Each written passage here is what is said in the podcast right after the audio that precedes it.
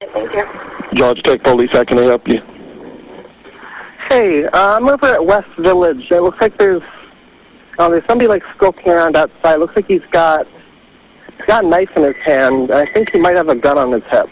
Okay, West Look- Village. Looks like he might be drunk or something. Give me a description of he, sir. Um, he's got long blonde hair, white T-shirt, jeans. Long blonde hair, white T-shirt, and jeans. Okay, white male, right? Yes, Okay. Now at West Village, where is he? What is he next to? he's he's just like right across West Village, just on the sidewalk, On the sidewalk. walking kind of slow.